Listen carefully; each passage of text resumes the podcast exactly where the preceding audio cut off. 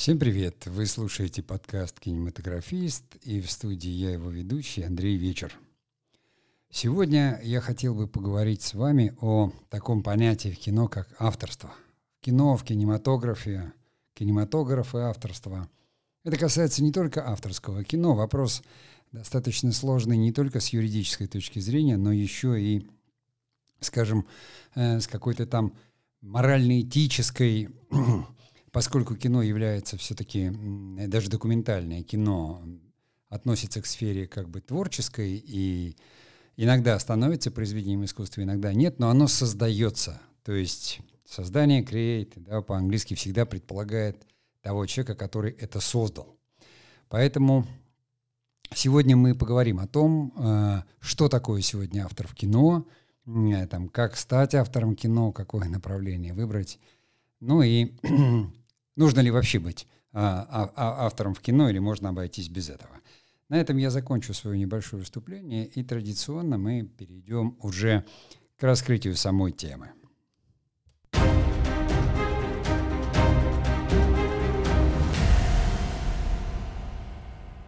Так что же все-таки такое авторство в кино? Вы знаете, хочу сделать такое э, небольшое отступление.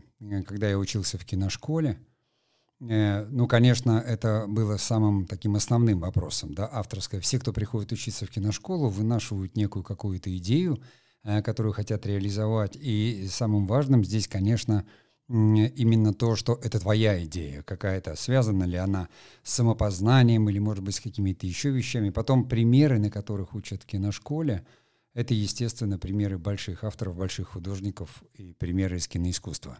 То есть там бесконечно звучат такие фамилии, как Тарковский, Феллини, э, Пазолини, Бертолуччи, Антониони, э, Герман. Э, здесь я расширил бы само понимание как бы авторства. Закон трактует все очень как-то так понятно и, и просто. То есть есть так называемые авторские права, которые в кинематографе возникают, прямые права возникают у сценариста, то есть автора сценария, у режиссера и у композитора.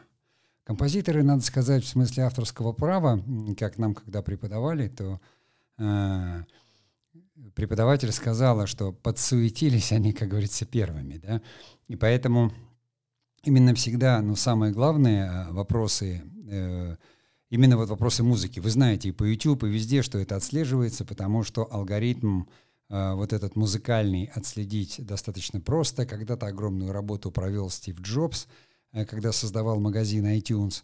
Ну, сейчас мы это прекрасно знаем, что любая музыка, которую вы взяли там ну, без разрешения и без права, она будет отслежена э, искусственным интеллектом, и вам там, не знаю, ну, в YouTube там будет вынесен страйк. То есть э, композитор сразу может зафиксировать, потому что есть нотная запись, есть музыкальная запись, эти права делятся еще на ряд прав, потому что есть право на исполнение, кроме как права на музыку.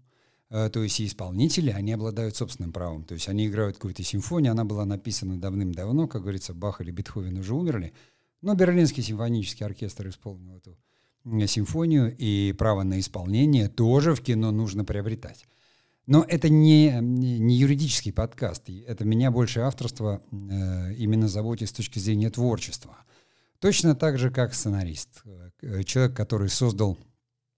По идее, сценарий — это такой проект фильма. Это не самостоятельное литературное произведение. Если человек опубликовал в виде книжки свою историю, то он писатель, и там авторство будет соблюдено, там, может быть, придется биться, потому что кто-то обвинит тебя там в плагиате или в чем-то. Все это делается, конечно, но с точки зрения, э, чтобы там не украли идеи, то, что боятся молодые авторы — у режиссера тоже возникают права.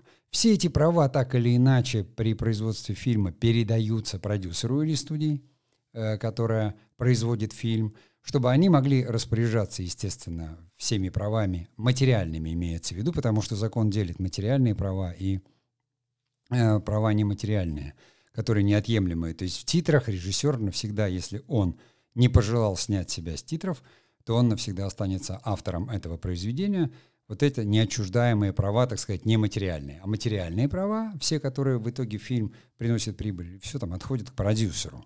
То есть это вот такое простое, очень, ну, достаточно узкое, э, трактование понятия авторства в законе, и о нем как раз я ну, не очень сегодня собирался говорить. Я хотел поговорить именно об авторстве, которое имеет отношение к творчеству. То есть об авторстве как о какой-то внутренней позиции создателя. А, дело в том, что вот даже будучи актером э, и работая в театре, то есть всегда, э, как бы говорят, актер — создатель своей роли. Ну, там все просто. То есть режиссер ставит спектакль, но играешь-то ты, и ты выходишь перед зрителем здесь, вживую, и ты сегодня можешь сыграть так, а завтра так. То есть это неотъемлемое право. Тебе нельзя разваливать рисунок и нить спектакля, к примеру, но то, что касается эмоций, настроения, силы подачи, то есть это так же, как музыкант, который, когда играет вживую, он может по-разному исполнять музыку, и это авторство, оно неотъемлемо. За него тебе аплодируют вот здесь, сразу, после спектакля. То есть хорошо сыграл, выложился, получите аплодисменты, плохо сыграл, получите свистки, тухлые яйца и помидоры. В случае с кино вы же зафиксировали на пленку, смонтировали и выпустили фильм. Ничего изменить уже нельзя. Более того, допустим, сценаристы, они написали и отдали сценарий в производство. Его после этого раскурочили, переписали там 8-9 раз, изменили совсем все, но при этом у него остаются какие-то там имущественные или неимущественные права. Сколько истории о том, как сценарист потом не может узнать свой сценарий и говорит, нет, нет, упаси бог, снимайте меня с титров, я деньги получил, а красоваться под этим я не хочу, чтобы моя фамилия красовалась. Потому что человеку что? Это моральный аспект, ему стыдно. Он говорит, я это не писал. Я написал совершенно другую историю. Вы ее купили и искорежили. Там не осталось ничего от меня. И человек снимает свою фамилию из титров. Ну, представляем, музыку уже переделать нельзя. Ну, кто там перепишет музыку? Все равно композитор получит за музыкальную тему, которую вы аранжируете, она все равно будет слышна. А сценарий, пожалуйста, сценарий э, как угодно переписывают и переделывают редактора, э, скрин-докторы, э, потом режиссер наснимает там такого, что как говорится, не обойти, не объехать. Или режиссер. Вот идет вечная битва. А почему вот на картинку не оператор имеет право? Или там не художник? Вторичные права, точно так же, как право актерам на исполнение, оно фиксируется в договорах, потому что, ну, так или иначе, все имеют э, какую-то причастность к этому, и на всякий случай продюсеры в договорах отторгают все, что можно отторгнуть, чтобы потом, не дай бог, не получить какие-то претензии. Но авторство, оно э, там незыблемо. Актер играет на экране. Если фильм плохой, как бы хорошо актер не играл, а фильм плохой, и потом говорят, ну, какой-то такой, ты в таком плохом кино снялся, да, и, и актеры это очень сильно переживают, естественно, потому что, как они говорят, мы же работаем своим лицом, нас потом узнают, и, как говорится, а, сыграл, как говорится, денег получил, они закончились, а позор остался навсегда. То есть у творческих людей э, особенности в кино, никто никогда не знает, каков будет результат. Все выкладываются по полной, а потом, ну вот фильм не зашел или вообще получился, как говорится, плохим, и позор, как говорится, весь достается создателям. Поэтому создатели — это э, не только аплодисменты или награды. По большей части это всегда какой-то стыд из-за того, что не получилось, или зрителю не понравилось, или еще какая-то там причина — то есть авторство — это ответственность всегда, и моральная ответственность, да, и материальная ответственность, и этическая ответственность. Вот об этической ответственности я, конечно, хотел бы поговорить отдельно. Поэтому э, если я так, ну, в целом я осветил, да, вопрос там, что такое авторство э, с точки зрения закона, а сейчас скорее перейду на авторство с точки зрения творчества. То есть сделаю сейчас паузу и продолжу.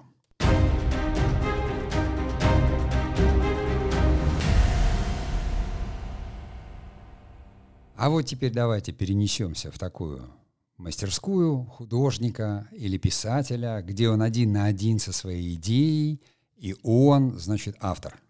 В случае с кино, опять же, э, это у нас сначала сценарист, а потом режиссер. Режиссер же создает визуальную канву картины, то есть прочитав и проникнувшись историей, осознав ее, поняв, что тема откликается в нем внутри, и он хотел бы, то есть создать вот такую картину, то есть режиссер создает экспликацию, то есть видение так называемое этой картины, прорабатывая все концепции от художественной, драматургической до световой, звуковой и так далее. Там подробнее можно, в общем-то, посмотреть э, в моих лекциях на канале YouTube.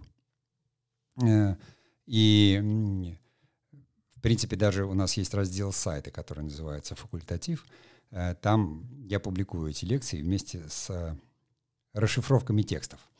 Но, то есть там огромная работа гигантская, которую себе, ну, как бы, просто, просто зрители, они себе даже от, отчета не отдают, какая там, там большая творческая работа. Это разные работы, потому что сценарист, создав историю, придумав ее, ну, вот как э, всегда студии ищут э, какие-то истории. И пока люди не принесут, там, ну, хотя бы какую-то заявку, расписанную подробно там по сценам, а лучше готовый сценарий, непонятно, какая это история. Потом за нее берутся и разрабатывают. Но вот сам предыдущий момент, вот там сценаристы или люди, которые хотят написать и рассказать свои истории первично. То есть здесь надо разделить, что всегда есть как бы корыстная сторона. То есть люди, которые могут даже и хорошо писать, они говорят, мы создаем продукт.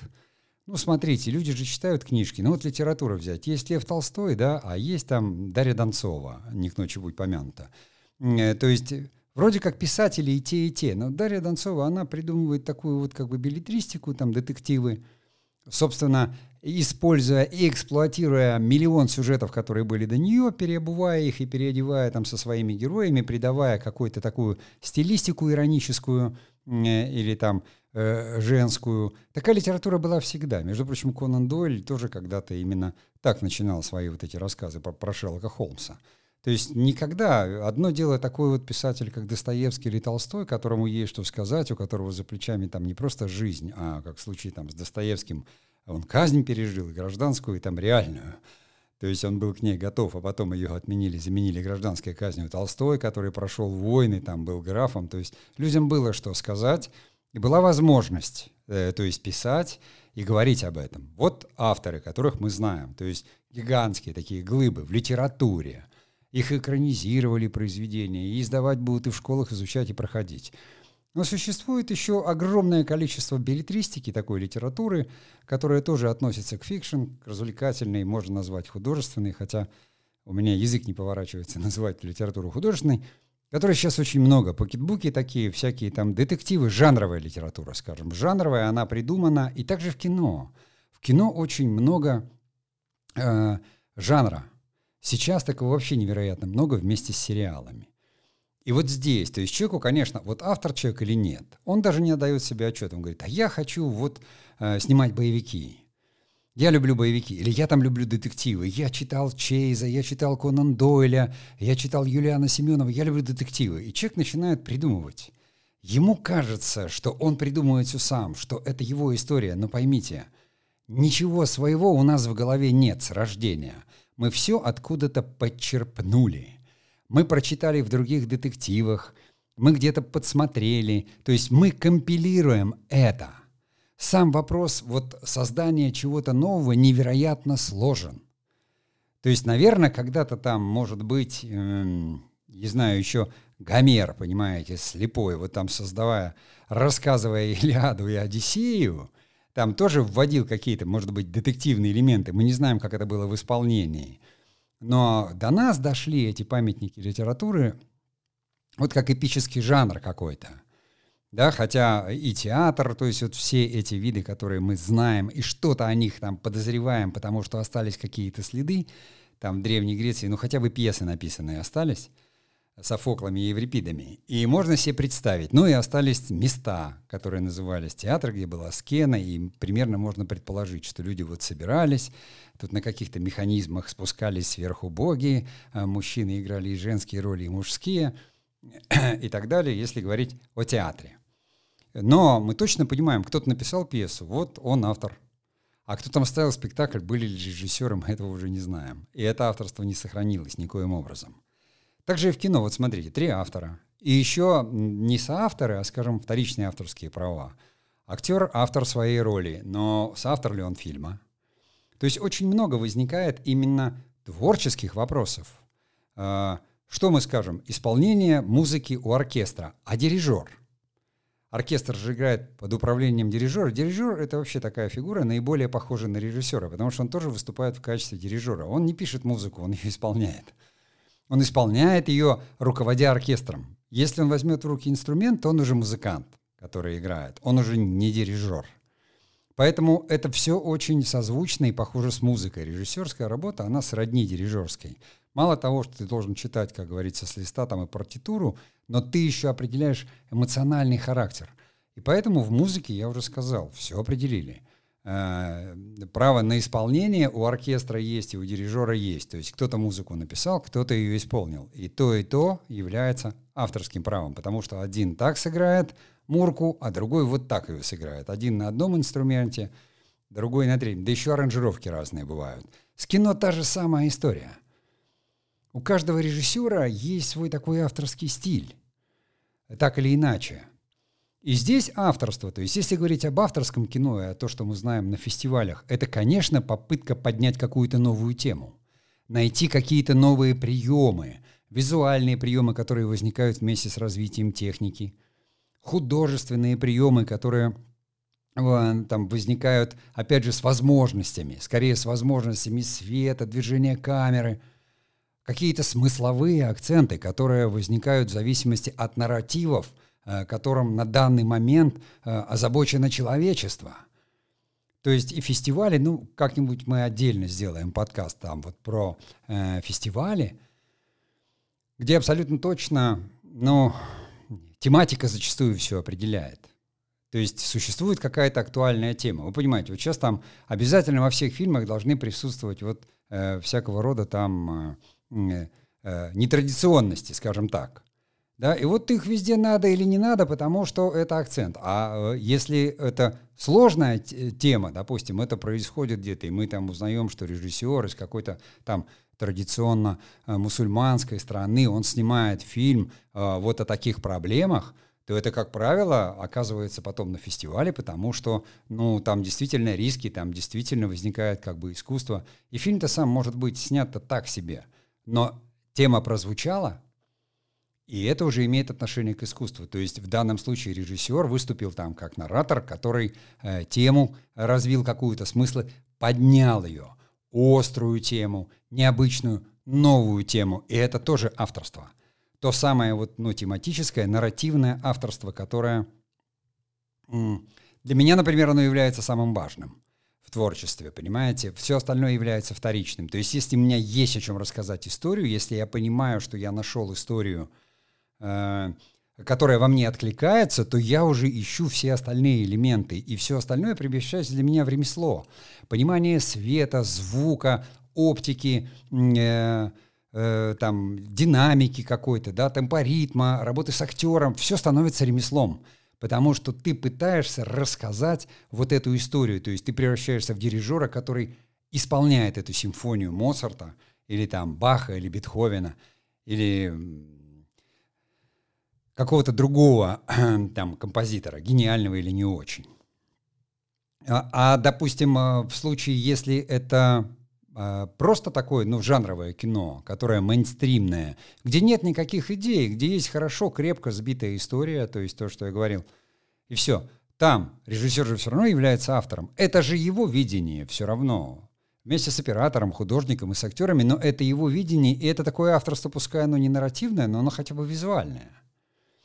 Поэтому здесь вот в этой как бы части я сказал, что есть авторство нарративное, оно чаще всего выражено в игровом и там, может быть, фестивальном кино. То есть то, что мы называем авторское кино, или стали говорить артхаус, когда видение именно автора фильма, в этом случае режиссер, как правило, выступает и сценаристом, во многом случае и композитором, как тот же самый Родригес, и не только он, прекрасно музыку пишут и, другие, как говорится, известные очень режиссеры – то есть там все авторство сохраняется. Человек, как правило, выступает еще в качестве фильмейкера, потому что э, средств мало, он начинающий, и он снимает вот что-то, хочет явить миру какую-то новую идею или там затею. И у кого-то это получается, у кого-то нет.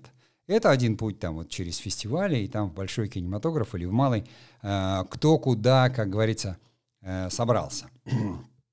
вот.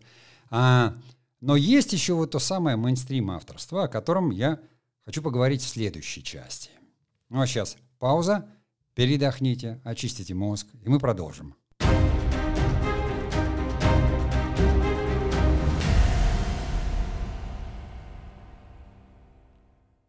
Так вот, авторство э, в так называемом контентном кино или мейнстримном кино. Это была борьба и битва, вот как бы все там нулевые годы. А, после того, как советское кино кануло в лету, прошли 90-е, и новое российское кино, оно выходило, а, так сказать, на экраны, строились кинотеатры, государство начинало там помогать, художники спорили, потому что самая главная битва была, все режиссеры хотели быть авторами, и все хотели рассказывать, как бы там вот творчеством заниматься свою историю. А все продюсеры говорили, нам нужен мейнстрим, нам нужен мейнстрим, нам нужно жанровое кино, потому что, ну, умрет зритель на ваших авторских фильмах. Э, просто нам нужно развлекать людей, нам нужно, то есть нам мельес нужен. И это достаточно долго. И победило, естественно, продюсерское кино, то есть развлекательное кино, там, где авторство всячески... Я не сказал бы, что оно подавляется. Нет. Но, тем не менее, приветствуется не вот то нарративное авторство, не, то есть иначе режиссер начинает лезть в сценарий и курочить сценарий, который нравится продюсеру, а именно стилистическое, такое визуальное, то есть авторство, которое, конечно, с точки зрения творчества, уже творчеством является меньше. То есть вы создаете фильм, но ваша задача прекрасно актуализировать э, историю через стилистику, через дизайн, через э, Э, какие-то кинематографические приемы. Попросту говоря, динамика, там, монтаж, красиво, это, это. То есть люди создают, но это как, это уже дизайнерская работа. Даже э, в каком-то там своем эссе я написал, что кино перестало быть искусством, оно стало дизайном.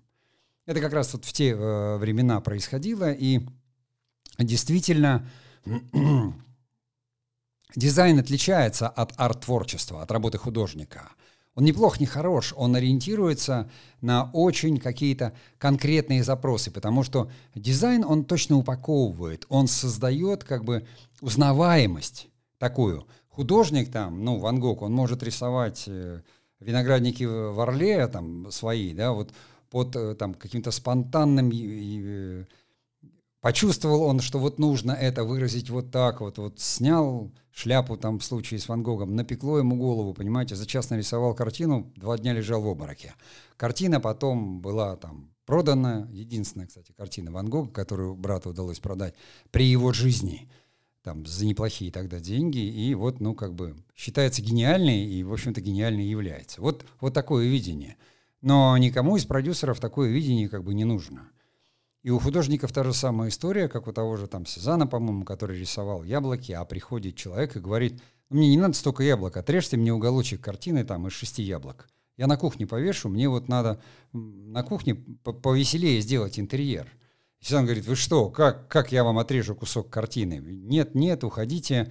Э, в гневе, значит, уходит, а жена говорит, а я отрежу. И отрезает кусочек, и человек довольный уходит. Вот та же самая история из кино. То есть у нас были большие мастера, мы все знаем их фамилии, не будем называть, которые так или иначе, они хотели говорить с миром о том, что их волнует. Они искали деньги, э, им выделяли деньги, государство или какие-то фонды, они запускали там большие полотна, которые потом проходили на фестивалях, то есть это то авторство, о котором мы говорили в первой части. И в то же время у нас открывались кинотеатры, в которых надо было показывать фильмы. И, конечно, здесь ориентир пошел на Голливуд – который а, в основном ориентирован, конечно, на коммерческое кино, и хотя там периодически возникают там очень мощные какие-то авторские картины, в особенности сейчас, но тем не менее основной поток э, голливудского кино рассчитан на развлечение, это его, это его геном. И вот здесь, в этом а, таком контентном кино, как бы я сейчас назвал его, да, то авторство, оно скорее э, относится к дизайну. Это здесь так и поставлено все. То есть нанимают человека, который хорошо чувствует, умеет снимать детективы. Или там боевики. И, и, или какие-то жанровые вещи чувствует. Все, от него нужна какая-то стилизация, дизайн. От режиссера что требуется?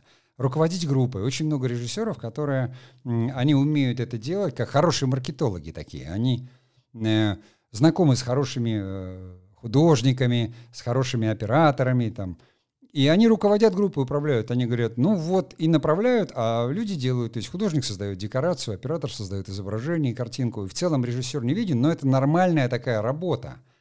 Она ремесленная по большей части, но кино крепкое, зрителей собирает, никакой там авторской особой идеи нет, смыслового посыла к человечеству нет. Знаете, иногда, конечно, э, не получается и не то, не то, потому что там, как говорится, денег не хватило, или их, они куда-то там ушли, или куда-то делись, и, в общем-то, такой откровенный, э, некачественный продукт выходит. Тогда зрители говорят, что это такое, бэткомедиан, где ты, ну-ка нам тут расскажи. Здесь же тоже такая штука. Вот критиковать всегда проще, чем разобраться там или понять. А уж то, что называется ерничать, такое, постмодерн такой, понимаете, как вот это, я не люблю это слово, называется выстебать, да, или как вот. Э, то есть это э, как бы поднять насмех, даже не сатира. Но людям же не прикажешь. Люди, они, есть люди, имеют право, они зрители. И, и если они куда хотят выплеснуть свою желчь, они ее выплеснут, если кино плохое. Поэтому э, Доля художника, она очень горькая и грустная, если говорить о, опять же, авторстве.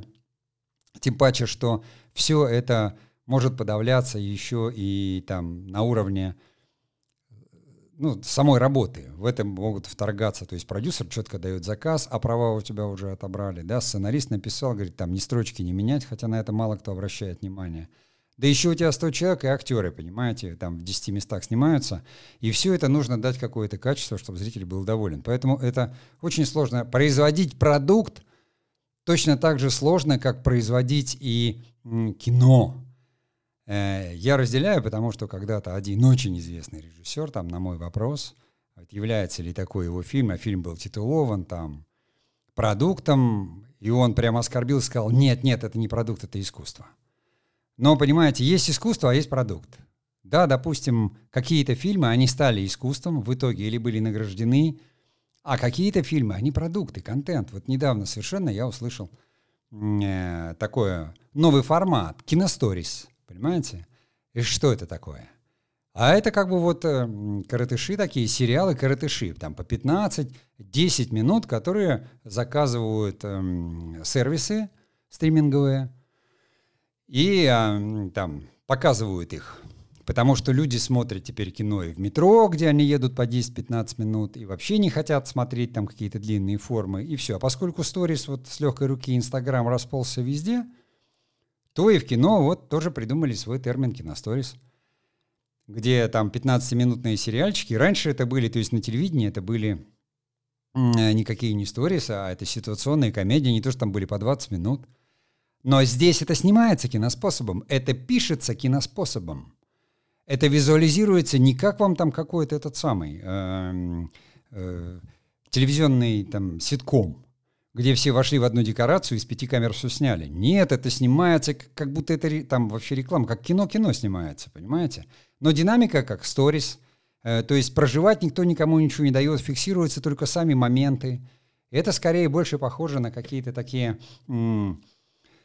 Э, клипы, может быть, в которых есть э, сюжет, в которых играют актеры, в которых все снято задорого и, и красиво.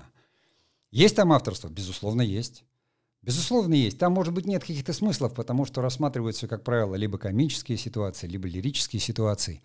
Но, тем не менее, это надо создать. Но это является контентом, там даже никто не говорит. Но с точки зрения, опять же, там продюсера, все авторские права возникают. Вот сценарист, вот режиссер, вот композитор, вот смежные какие-то права. Мы их забрали, отчуждение сделали, а потом э, в титрах указали уже неотчуждаемые права авторские. Этот там сериал создали те-то, те-то, те-то. Вот они создатели. Опять же, создание это, — это работа автора. То есть, и более того, этого фильма не было, а создание это всегда что-то новое. А вот они его создали. Да, оно вторично, да, таких фильмов э, выпущено уже тысяча. Но вот этот оказался интереснее, лучше, динамичней. И что? Авторство остается авторством, но оно не нарративное. Я думаю, что я объяснил вот это, то есть, когда кино как контент всегда сохраняется, то есть вы отдадите свои авторские права продюсерам, за кусок хлеба, за работу, за деньги, за большие, за малые, неважно, кто за какие согласился или кого за какие взяли. Но вы всегда будете считаться автором этого фильма, но с другой стороны, с точки зрения такой вот морально-этической, какой-то духовной, в этом фильме нет никаких... То есть там как бы общечеловеческие ценности, которые всегда э, э, присутствуют в любом сторителлинге. Но нарратива там, как такового, нет. Режиссер не может там вносить э, какие-то такие смыслы, потому что он тогда выбьется из формата. А выбившись из формата, он не сделает продукт. Поэтому это тоже авторство, но уже, скажем так, не такое, не нарративное, не глубокое. Ну, а я сделаю паузу и э, перейду к следующей части.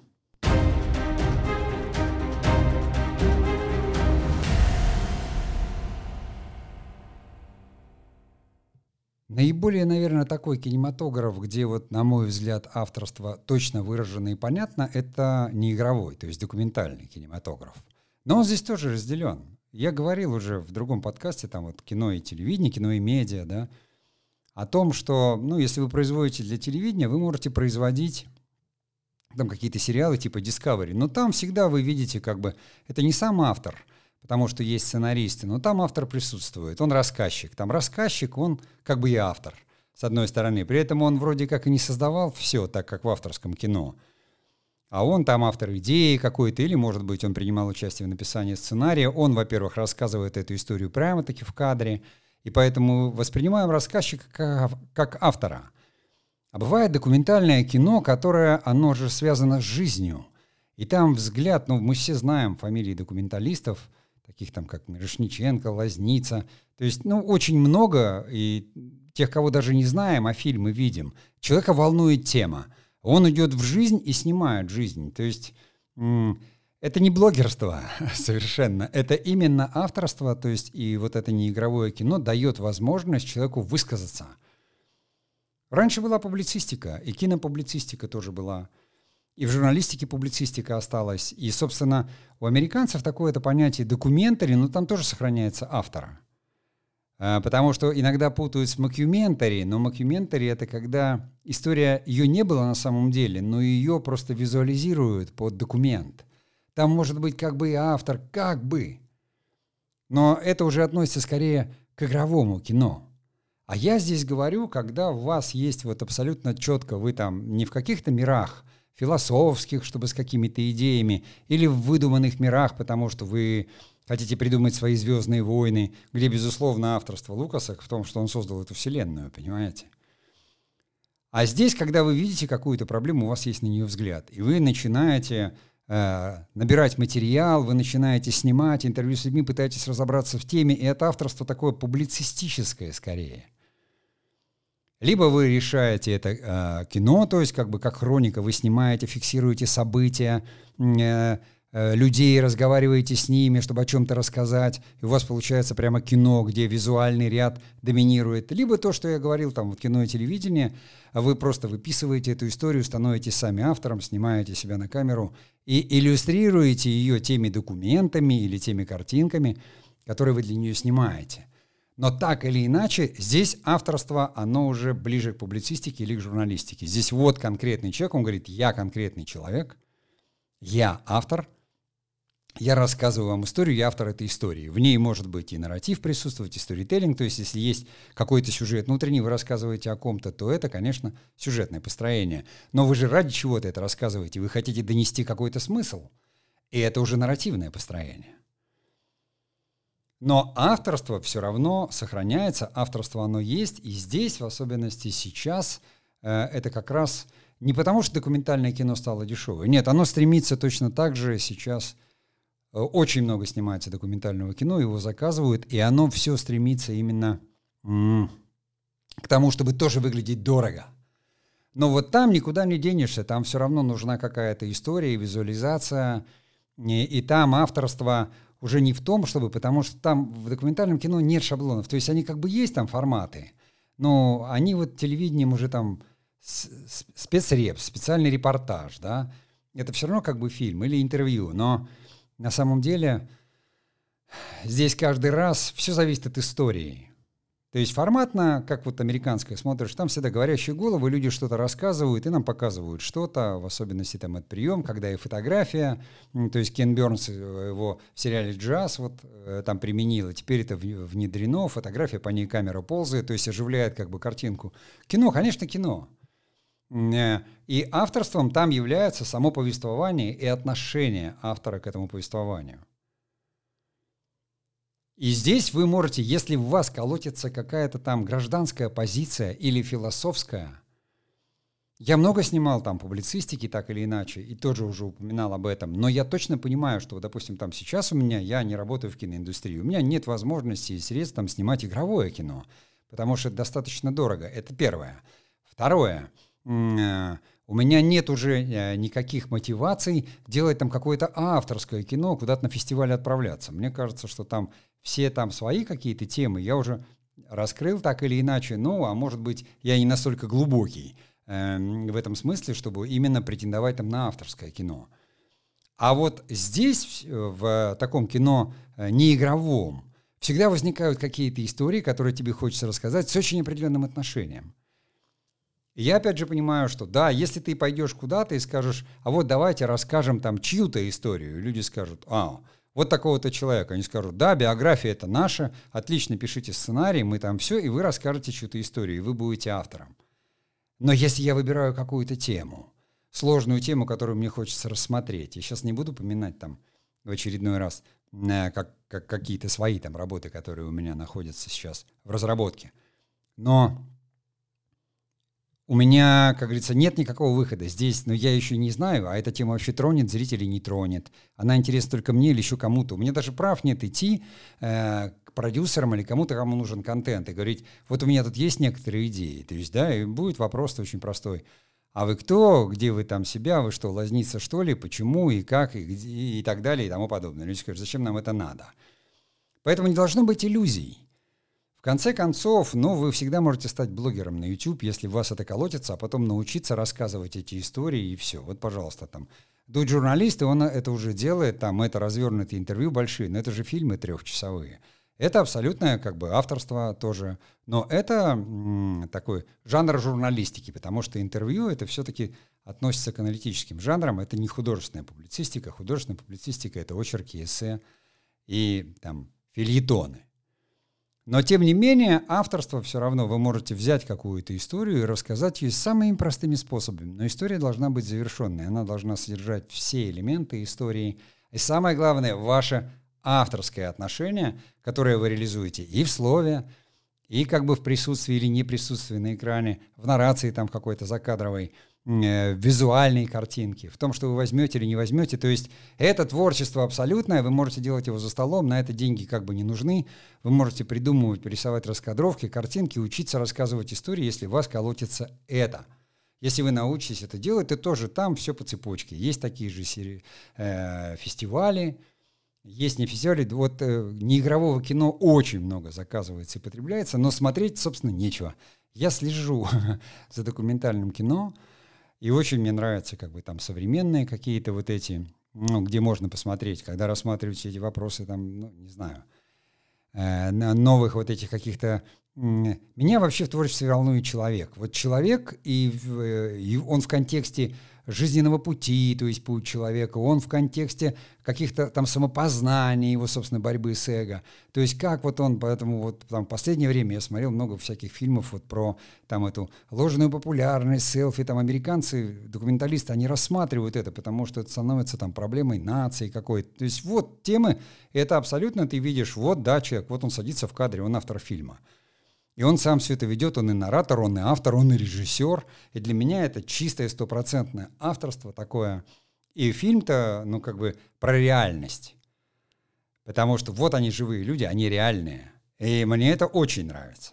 Потому что э, игровое кино все-таки ушло как бы в развлечение, и там, я говорю, авторство именно в том, чтобы придумать позаковыристей, чтобы посложнее такое вот придумать. Понимаете, но все равно все почему-то крутится вокруг вампиров, упырей, какой-то фантастики, каких-то невероятных способностей человека к восстановлению, понимаете, как там в «Людях X, или каким-то разрушением, наоборот.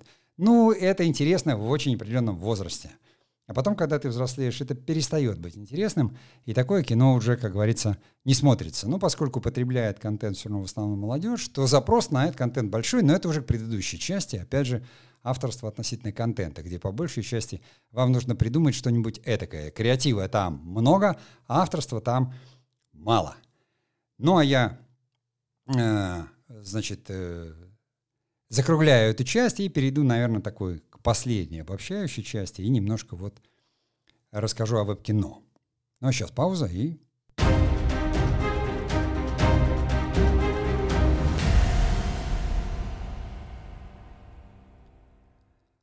предыдущей части я, конечно, уже коснулся того кино, которое я уже отделяю для себя, вот и называю его веб-кино. Конечно, оно совершенно иное, э, в смысле, что все-таки документальное кино подчинено каким-то законам, у него есть своя история. Все это начиналось с пленки, с больших экранов. Отсюда и стилистика, отсюда сохранилась опять же, какой-то такой генетический код внутренний, там есть фестивали, потом показывали что-то там на телевидении, если вам и заказывают э, какой-то контент там документальный, то это может быть, ну сейчас длинный контент, сериалы, это всегда, конечно, такой больше мокюментари, такое. А вот очень огромное значение, когда не на заказ, а просто вот э, интернет сам, YouTube в частности, породил огромное количество фильмов каких-то вот невероятных и авторских. Вот я сам смотрел фильм, он три часа, по-моему, идет, и он, конечно, там об индийской философии какой-то. Его сделал человек, который, собственно, создал там дом для медитации, а он сам художник-график. И вот он в графике, просто в графике, он создал эту историю – Трехчасовая история, где идет повествование и размышление вот об этом мире, который воссоздать можно только в компьютерной графике. Это фильм. Он не игровой. Потому что человек опирается там на тысячелетние какие-то изыскания или, как говорится, вопросы, а реализует чисто как художник-график, потому что, ну что, он медитирует, ведет школу медитаций, и в свободное, как говорится, от медитации время занимается компьютерной графикой. И это фильм, который три часа ты смотришь и смотришь. Или вот там другой фильм документальный, э, который посмотреть можно только вот на площади, либо в интернете, «Human». Где вот французский фотограф, режиссер, и он же, как говорится, любитель воздушных шаров, он 25 лет снимал Землю как фотограф э, с воздушных шаров, а потом 300 человек разъехались, сняли интервью у людей на всех континентах, и это все смонтировали. По-моему, 6 часов полная версия, которую у нас там несколько лет назад показывали на Дворцовой площади, она шла. И фильм разбит на части даже в интернете. Понимаете, его, ну где, как, какое телевидение позволит себе 6 часов показывать фильм? Ну где? Люди могут на площади и могут постоять, послушать, подходя, отходя, такое бесконечное кино. Не говоря уже о том, что вот все вот эти мультимедийные инсталляции, где эм, э, цифровые, это не интернет, наверное, но там вот залы – на ArtPlay часто это происходит. Я люблю ходить смотреть эти цифровые инсталляции. Там абсолютно точно снято, да еще, как говорится, несколькими способами, чтобы показывать вокруг тебя все это пространство, где тебе рассказывается история про кого-то художника и его творчество. Это тоже все кинематограф. Я просто ну, не затрагивал, потому что ну, невозможно. Иначе подкасты будут... Меня и так-то ругают, что говорит, ну вот по 10 минут самое то, а по 40-то уже, как говорится, типа мозг закипает. Ну, я стараюсь говорить неформальным языком, Поэтому надеюсь, что э, все-таки за четыре раза тогда, по 10 минут за четыре раза люди могут э, прослушать, если э, сложно с первого раза. И темы я стараюсь уже брать узко, а разворачивать их широко. Поэтому вот это кино в вебе, которое там нет ни формата, ни длины хронометража. Хотите 6 часов кино, хотите 3 минуты кино. Хотите это будет сторис, хотите что-то экспериментировать с изображением как угодно – Хотите, снимайте на телефон, хотите, снимайте на фотокамеру, хотите на кинокамеру, если хватает денег. То есть все, ну, как ваш смартфон показывает в разрешении там уже 2К изображение. И все это видят. Люди смотрят там вполне всерьез там какие-то фильмы Джеймса Бонда, понимаете, или там, не знаю, 1917 э, э, этот фильм где только на большом экране, кажется, надо смотреть. Люди смотрят, говорят, я все вижу, все понимаю.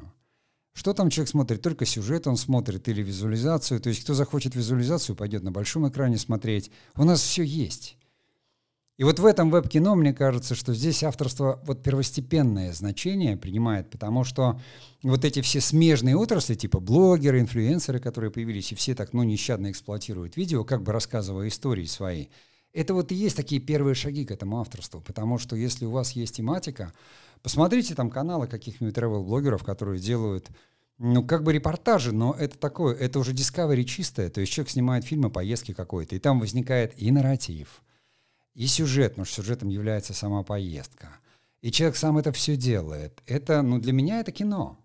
Для меня это кино, потому что есть люди, которые никогда в эту страну не попадут или куда-то, но они могут подробно посмотреть, и это пропущено через человечность самого автора. Он сам это все пробует на себе, он сам это все показывает. И если он освоил какие-то навыки, типа съемки и монтажа элементарных, то все, это, это уже, это кино, это авторство. Да, оно как бы такое, это такое, больше публицистика может быть, но что, дорожные заметки – это публицистический жанр, там обязательно должно присутствовать отношение автора. И вот веб, он в этом. В вебе не нужна какая-то такая сумасшедшая, хотя там уже достаточно дорого, чтобы снимать, в особенности вот коммерческий контент, я уже говорил об этом, да, и в кино, и рекламе. Там все, там снимают студии, нанимают технику, краны, гримеры, все это работает, потому что там главная задача, как в рекламе, обратить на себя внимание – чем краше снят, там вот работает дизайн, там он важен, надо менять каждый день что-то новое, что-то яркое. А здесь, вот в этом кино, тут самым главным становится нарратив. То есть сюжет, наверное, да, там, если необычная история, миллионы сюжетов, потому что разные люди, разные истории, разные там животные, это все то, что человек увидел, он все это может реализовать. Я для себя вот это направление такое назвал таким словом кинематографистика. То есть по аналогии с публицистикой. То есть мы все знаем, что есть кинематограф, кинематография. Да, кинематография — это вот такой способ аудиовизуальные произведения создавать. Кинематограф — это больше такая индустрия, отрасль деятельности. И я начал это называть кинематографистикой, то есть когда высказывание может быть быстрым, и оно именно таким киноспособом сделано э, именно в смысле наррации, в смысле рассказа истории, когда историю ее можно рассказать только с применением вот как бы аудиовизуальным. Э, то есть без картинки нельзя. Она не станет рассказом, потому что где-то надо сказать, вот смотрите, и люди увидят. И вот эта кинематографистика в контексте этого, конечно, ну, я и пытаюсь весь свой там опыт переупаковать таким образом – то есть, что вот кроме лекций, которые я уже говорил, что лежат там в разделе на сайте факультатив, чисто кинодраматургия, кинорежиссура, там кинопроизводство, ну, классическое такое, я постарался это все отжать и э, там буквально из каких-то 12 шагов там вывести самое главное, как создавать, как быть автором кино. Как создавать вот то, что я назвал, говорю, что кинематографистика. Ну, как окончание «ист» в русском языке, понятно, это принадлежность профессиональная, да, а истика — это публицист — публицистика, журналист — журналистика, кинематографист — кинематографистика. То есть есть кинематограф, есть кинематография, а есть теперь еще и кинематографистика. Потому что я упоминаний слова не нашел в интернете, а использовать его начал. Не претендую на авторство в данном случае, но тем не менее понимаю, что это как раз некоторое производное, о котором я вот с таким как говорится, с э, любовью, рвением и эмоцией рассказываю вам уже сегодня в седьмом подкасте. И все это началось там с филогенеза кинематографа. И надеюсь, что не скоро закончится. Вот. Ну, я думаю, что на этом тема авторства, она начата, но не раскрыта. Так или иначе, обозначив все самые крупные темы, мы потом с вами пойдем уже рассматривать что-то детальнее, подробнее, все время будем вспоминать потому что там этот сезон подкаста, вот он такой, э, в нем главный нарратив — это филогенез, то есть во что превратился кинематограф, каким он стал, и что же нам теперь с этим делать, и мир, в котором мы, как говорится, э, живем. Мы кинематографисты, те, кто делают кино или хотят его делать. Потому что теперь можно делать кино не только в киноиндустрии, и я его стараюсь делать. И вообще любой может делать кино. Человек может работать где-то там в банке, а в свободное от работы время делать кино. И я-то это уже точно знаю, как человек, который с 2008 года ведет блоги, а с 2014 уже там какие-то а, пытался делать а, подкасты, видеокасты, лекции. И я понимаю, потому что, ну, я же общаюсь с людьми, есть коммуникация. И это здорово. Вот на этой веселой ноте я и закончу сегодня разговор об авторстве. Не бойтесь авторства. Не бойтесь, не бойтесь своих мыслей, не бойтесь, ищите, потому что самое главное, самая главная задача любого творчества, любого искусства и вообще того, это – все равно так или иначе познать себя и самовыражение какое-то. Потому что жизнь конечна. Мы зачем-то рождаемся, бесконечно задаемся этими вопросами смысла в жизни. Но об этом я уже пишу и говорю на своем, так сказать, личном или режиссерском блоге, или размышляю в своем инстаграм Cinema Worker, где я тоже Так что приходите, подписывайтесь, если кто-то хочет. Ну, кто-то подписан, там, кстати, есть и видеоверсия подкаста. И я всегда рад, как говорится, любой встрече и любой поддержке, которая э, может быть, а может и не быть. Ну а на сегодня я прощаюсь и всего доброго.